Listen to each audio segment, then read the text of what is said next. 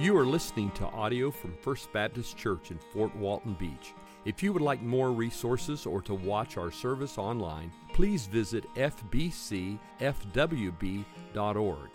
Listen in as Pastor Wade helps us abide in Christ and advance the gospel through the teaching and the proclamation of God's Word.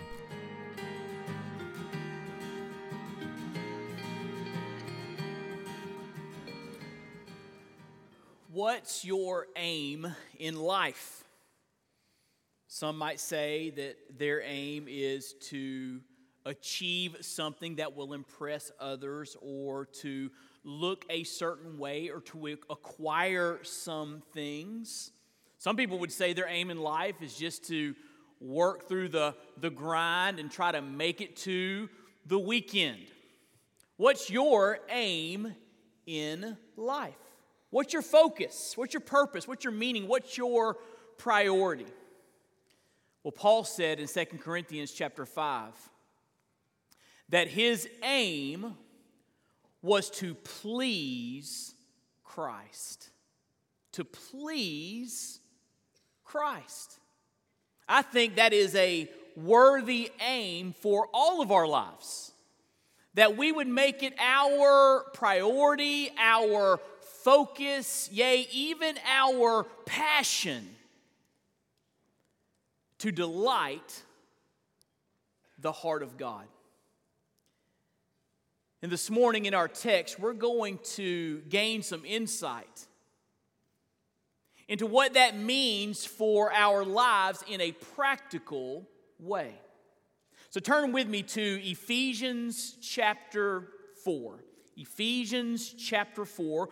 We are continuing our study line by line, verse by verse, this wonderful letter that the Apostle Paul wrote to a group of Christians in the first century city of Ephesus. Ephesians chapter 4, we'll begin reading in verse 25.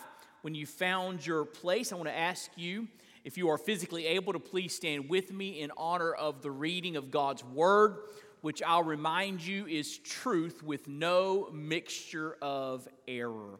Ephesians chapter 4 verse 25, Paul writes, Therefore, having put away falsehood, let each one of you speak the truth with his neighbor, for we are members one of another. Be angry and do not sin. Do not let the sun go down on your anger and give no opportunity to the devil. Let the thief no longer steal, but rather let him labor doing honest work with his own hands, so that he may have something to share with anyone in need. Let no corrupting talk come out of your mouths, but only such as is good for building up, as fits the occasion, that it may give grace to those who hear. Now look in verse 30. And do not grieve, do not grieve the Holy Spirit of God, by whom you were sealed for the day of redemption. Let's pray together this morning.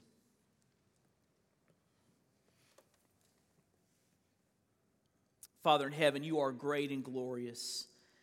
And we are so grateful for this opportunity to gather as a faith family, to fix our eyes upon Jesus, the author and the finisher of our faith.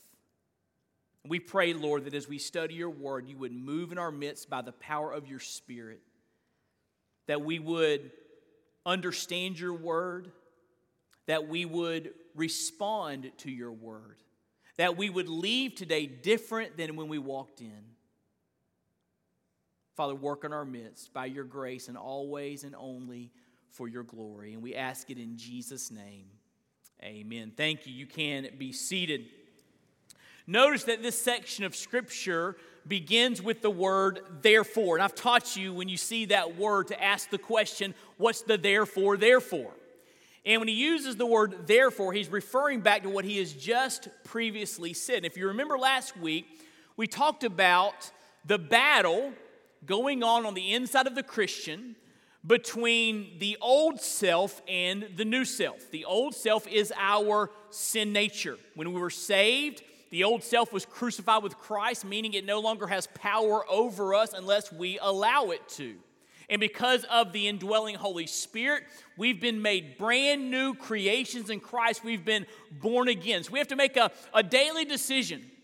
Are we going to live according to the old self, the sin nature, the flesh, or the new self in the power of the Holy Spirit? And there's this constant battle going on between the two. And Paul said last week that we're to put off the old self and put on the new self as our minds are being renewed.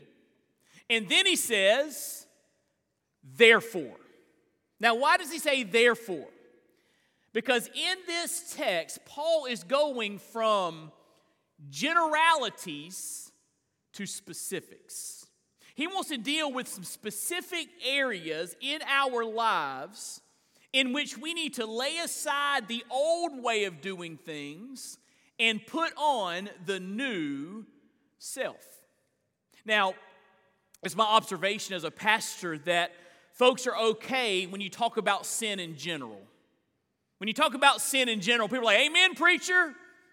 We shouldn't be sinners. Amen. But when a pastor starts to get specific, the amen turns into oh my because the Lord begins to deal with specific areas in our lives. And what Paul's doing here is he's getting specific. Specific ways we need to lay aside the old self and put on the new self. And so he addresses in our text this morning four specific areas. I want to show you how, at the end of this sermon, how addressing these specific areas allows us to delight the heart of God.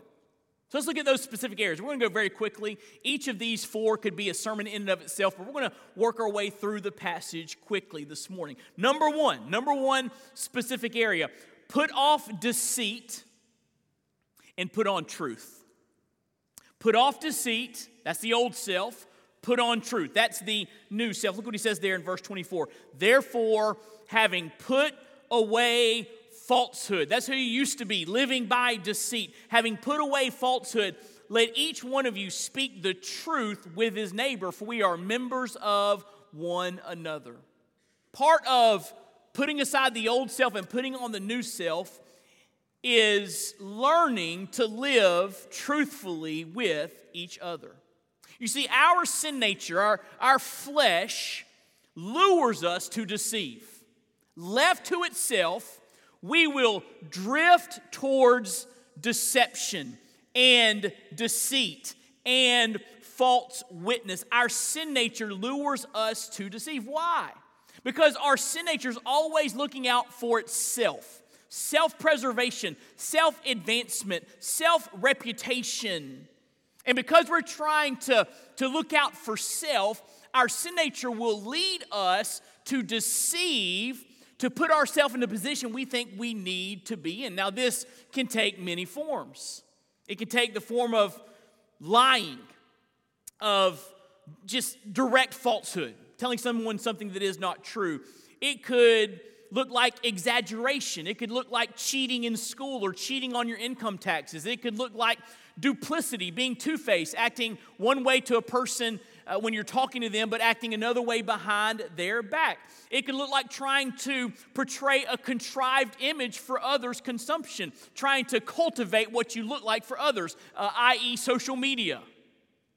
And there are all sorts of ways that we will drift towards deceit if we live according to the old sin nature. But here's the deal Jesus made us new. And Jesus expects us to be people of truth. Look what he says there in verse 25. Having put away falsehood, let each one of you speak the, there it is, the, the truth with his neighbor. And look what he says. For we are members one of another. To be honest with others is to treat others the way that you want to be treated. We're members of one another. He's speaking here in the context of the body of Christ. We're on the same team, we're in the same body. We are the bride of Christ. So, certainly within the church, Christians who are laying aside the old self and putting on the new self will be truthful with each other, right? Deceit, deception, duplicity has no place in the body of Christ. So, the first specific area is this put off deceit, put on truth. Be a truth teller in the power of the Holy Spirit. Specific area number two put off anger and put on peace. Put off anger, that's the old self, and put on peace. Look what it says in verse 26 Be angry and do not sin. Do not let the sun go down on your anger and give no opportunity to the devil.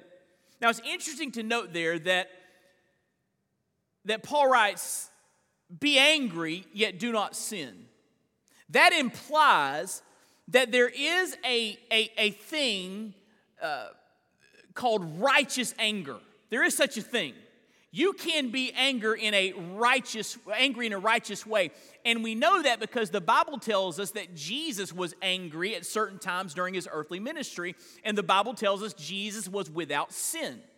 So Jesus was righteously angry. For example, when he turned over the, the tables of the moneylenders in the temple. He was righteously angry. He had just cause to be angry, and yet his anger was not sin. So there is a such thing as righteous anger, which leads to this question How do we know when our anger, listen, has crossed the line into the territory of sinful emotion?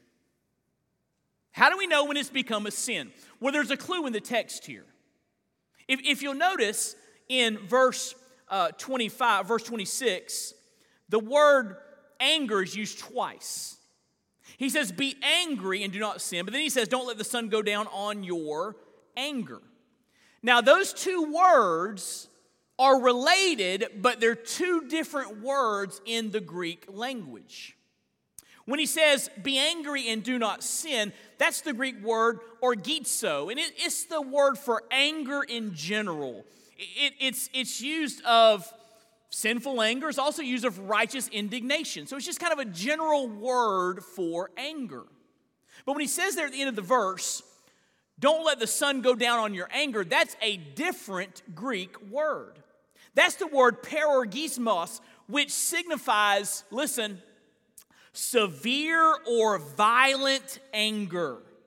It speaks of seething exasperation. It speaks of anger that is welling up in you and begins to affect your thinking, your speech, and your actions. Such behavior, parorgismos, this kind of anger, this seething resentment, is contrary to the Spirit contrary to the Word of God, and contrary to who you are in Christ. So the idea is, is this we are not to let anger take root in our hearts. We're not to let anger become seething resentment. So, how do we know when anger becomes a sin? It's in your notes. You ready? Anger becomes a sin when it begins to control you. When it begins to control you emotionally, it begins to affect your relationships, your thinking, what you say, what you do, when it begins to control you, that's when anger becomes a sin. When anger starts causing you to act in ungodly ways or think ungodly thoughts, that's a sin. In fact, Jesus said, when you are angry in your heart towards another person, that's like murder in your heart. And Paul says, put off the old. Don't let anger control you. Put on the new. What's the new? It's peace. It's resolving your conflict so anger does not rule the day. Look what he says back in verse 26. Be angry and do not sin. Do not let the sun go down to your anger. In other words, deal with it. Deal with the issue. Verse 27 and give no opportunity to the devil. That word opportunity is literally the word place. When you refuse to deal with your anger, you are giving the devil a foothold in your life. Now, let's just imagine that there's a knock at your door this afternoon. You open the door, it's the devil. He's standing there. And he says, Can I come in? Christian wisdom would say, No, devil, you can't come in my house, right? I don't want you in my house. But listen to me. When you don't deal with your anger and your conflict in your relationships, it's like opening up the door and say, Hey, devil, come on in. Find a foothold in my home. Find a, a foothold in my marriage. Find a foothold in my workplace. Come in, devil. Have your way. Wreak your havoc. That's what happens when we don't deal with anger in our lives. But there's a third specific area here. Not only truth telling and reconciliation when there's conflict, but number three, he says, put off stealing and put on honest work. Look in verse 28. Verse 28 Let the thief no longer steal, but rather let him labor doing honest work with his own hands so that he may have something to share with anyone in need. He's saying there that stealing to get ahead, taking something that doesn't belong to you to get ahead is, is wrong. That's the old self. How should a Christian live their life? Honest work. Honest work. Put off stealing, put on honest work. Now, we see three things here about the purpose of work. Let me give you these very quickly. Number one, to provide for your family. Look what it says there in verse 28. Let the thief no longer steal, but rather let him labor, doing honest work with his own hands. Let him labor, let him do work. Over in 1 Thessalonians chapter 4, the Bible says, if a man doesn't uh, uh, work, he shouldn't eat. And it says, if a, if a person does not provide for his family, he's worse than an infidel in 2 Thessalonians. And, and so the Bible says that, that we should work, labor to provide for our family. Secondly, to positively contribute to society. Look back in verse 28. Doing honest work. That word honest is literally the word good. Doing good work, good things. You want to, to work in a way that positively contributes to society. You want to work in a way that is good. Now, let me just say this, and this is as your pastor because I love you, but I, I want you to hear what I'm saying. If you're if you're employed at a place that is not positively contributing to society, in other words, is doing damage to people's lives, then you need to ask God to give you another job. A place where you can positively contribute that, that what's produced from your labor is good, not harm. And then, third, the purpose of work is to help others in need. Look what it says in verse 28 so that he may have something to share with anyone in need. When you work, you get resources. When you get resources, you can help those that don't have resources. I think there, there are uh, physical applications of this that you help people that have physical needs, help them get on their feet with your resources you share with those that have needs. But I also think it speaks of spiritual needs, that, that, that you contribute to the kingdom of God to get the gospel to those that need to hear. But Paul says, don't, don't steal to get ahead. Don't, don't, don't manipulate to get ahead. Do honest work. That's what Christians should be about. But there's a fourth thing here, a fourth area that we need to, to give attention to when we put off the old and put on the new. Here it is. This is a big one. Put off destructive speech and put on encouraging speech. Put off destructive speech and put on encouraging speech. Look in verse 29. Let no corrupting talk come out of your mouths. Wow. Anything that tears down should not come out of your mouths, but only such as is good for edification, for, for building up as fits the occasion, the right word at the right time in the right circumstance, that it may give grace to those who hear. Can I tell you this? We all need to grow in our comprehension of the power and potential of the tongue. I, I don't think we understand just how powerful our tongue is a small part of the body, but it wields so much potential for, for good and for damage over in James 3, James compares the tongue to a, a raging forest fire or a poison. It, it, can be destructive if you don't have control of it. It's small, but it can direct your life. Just like a small bridle directs a horse or a small rudder directs a ship. The tongue has great power for ill and for good. But here's the, the encouraging thing the tongue has great potential. God can use your speech to bless others. And so here's the deal we need to learn to measure our words with a simple question. We need to learn to measure our words with a simple question. And here's the question What I'm about to say, will it build up or will it tear down? Before you say anything, will my words tear others down or will it build them up? Your grandmother was right. If you can't say something nice, don't say it at all. Amen? That's what he's saying there. Don't say things that tear down.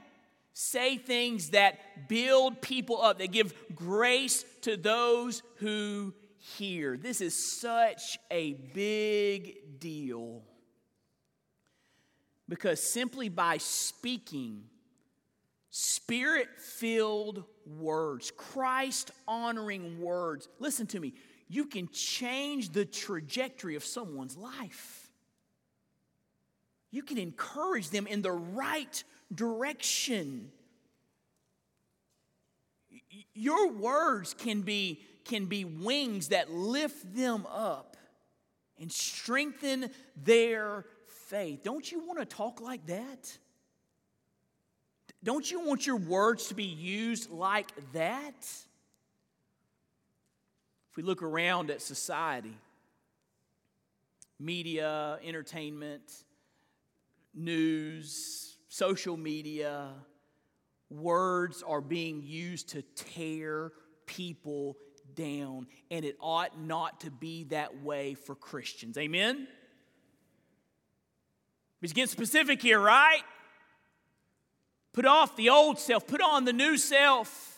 And this includes the specific area of your speech. So think about it for a moment. Think about truth telling and peacemaking and hard work and encouraging speech. The new self. Think about the potential that these areas could have in your life, listen, and in your relationships. Think about the difference this could make in your marriage. We're going to talk about marriage soon in Ephesians chapter 5. But, but think about the difference this can make in your marriage. Just, just speaking encouraging words in your marriage can change everything. Or maybe you're in a, a workplace and it's a toxic environment. And, and you dread going. Think about the potential of just going and working hard and being honest and speaking good words Think about the difference that could make. Or in your extended family, your community, your church. Think about the, the difference this could make in our relationships, the impact this can have in our relationships is, is breathtaking to consider. But more important than that, more important than how this will impact your relationships, is these things will allow you, listen, to live in such a way, listen, that God is pleased. What's your aim in life? If it's to please God, this is what it looks like. Put aside the old self, be renewed in your mind, put on the new self. Be honest, work hard, reconcile when anger rises up. Speak good words. And if you will learn to do that in the power of the Holy Spirit, you will please God. How do we know that? Look in verse 30, uh, verse 30. Do not grieve, and do not grieve the Holy Spirit of God by whom you were sealed for the day of redemption. Now, the implication here is clear. If you are living according to the old self, if you're dishonest and you manipulate to get ahead, and anger is ruling your heart and life, and your words are bitter and tear people down, the, the Bible says here, you are grieving the Spirit of God. So the implication is this if you're not doing those things and doing the opposite in the power of the Holy Spirit, putting on the new self, then you are what? Pleasing God. Now look in verse 30. I want to show you this very quickly and we'll be through. Notice what he says here. Do not grieve the Holy Spirit of God by whom you were sealed. That speaks of our salvation. When we place our faith in Christ, the Bible says first uh, for Ephesians 1 13 and 14, we are sealed by the Holy Spirit. He comes to live on the inside of us at the moment of conversion. So we are eternally secure in Christ. We're sealed by the Spirit, right? By whom you were sealed. Now, watch this. For the day of redemption. That's the final, ultimate redemption when Christ comes back to get his church. When we're converted, we're redeemed, we're set free from the, the penalty of our sin and the power of sin. But when Christ comes back, we'll be set free from the very presence of sin. That's glorification.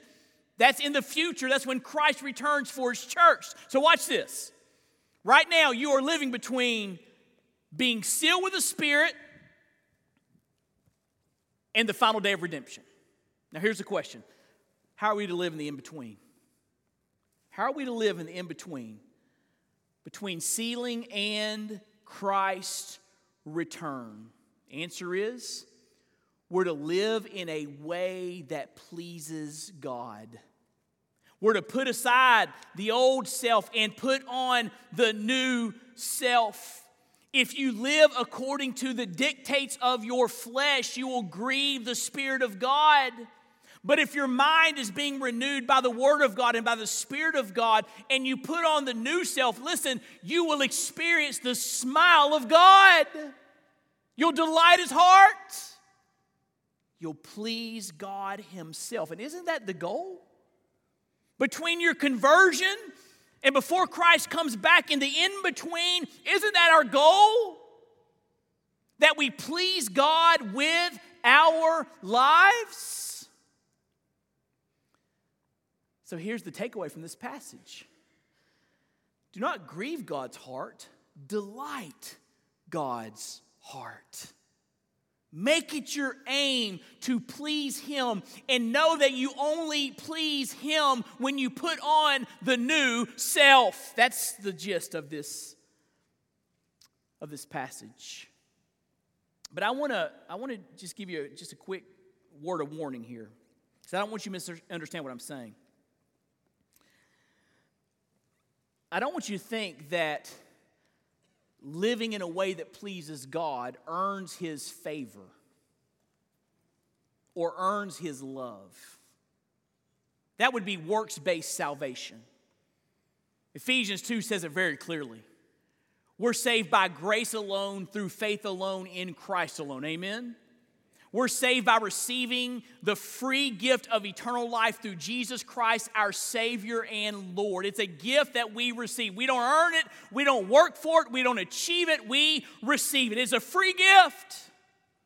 So when I say live in a way to please God, I'm not saying live to earn His favor or gain His favor. I'm saying live to please God because you have His favor because He's your Father, He's your friend. We sang it earlier. Live in that way to delight His heart. Let me give you an illustration, and, and I promise we'll close after this. third time I've said it.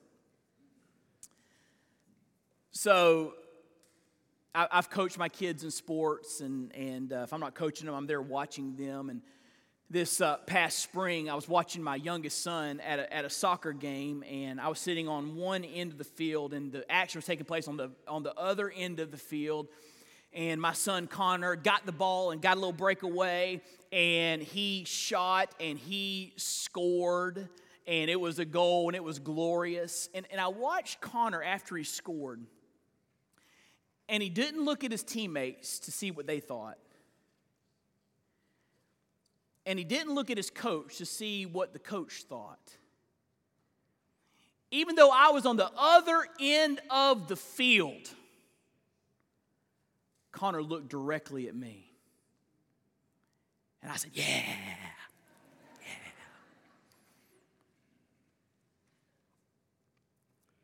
Why? He wasn't looking to please me with his goal to so I would become his father. I was already his father. Amen?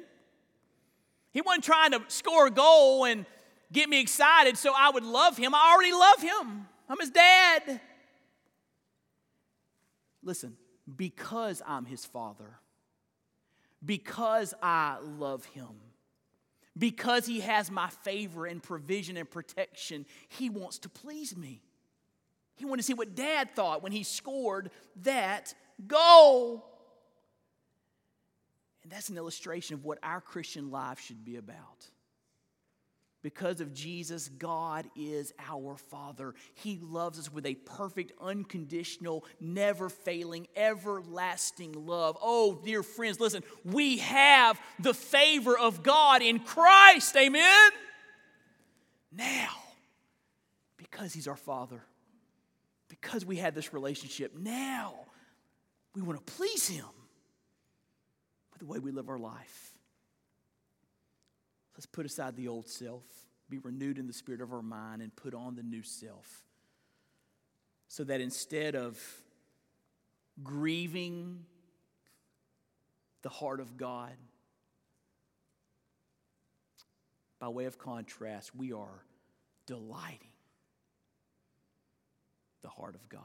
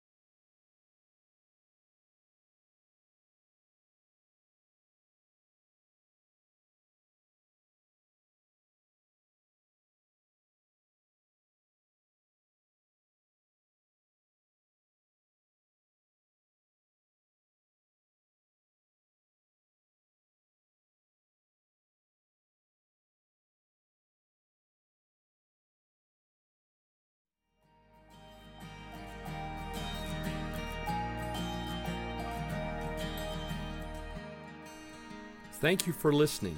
We pray you've been encouraged and inspired by God's Word. May the Lord richly bless you.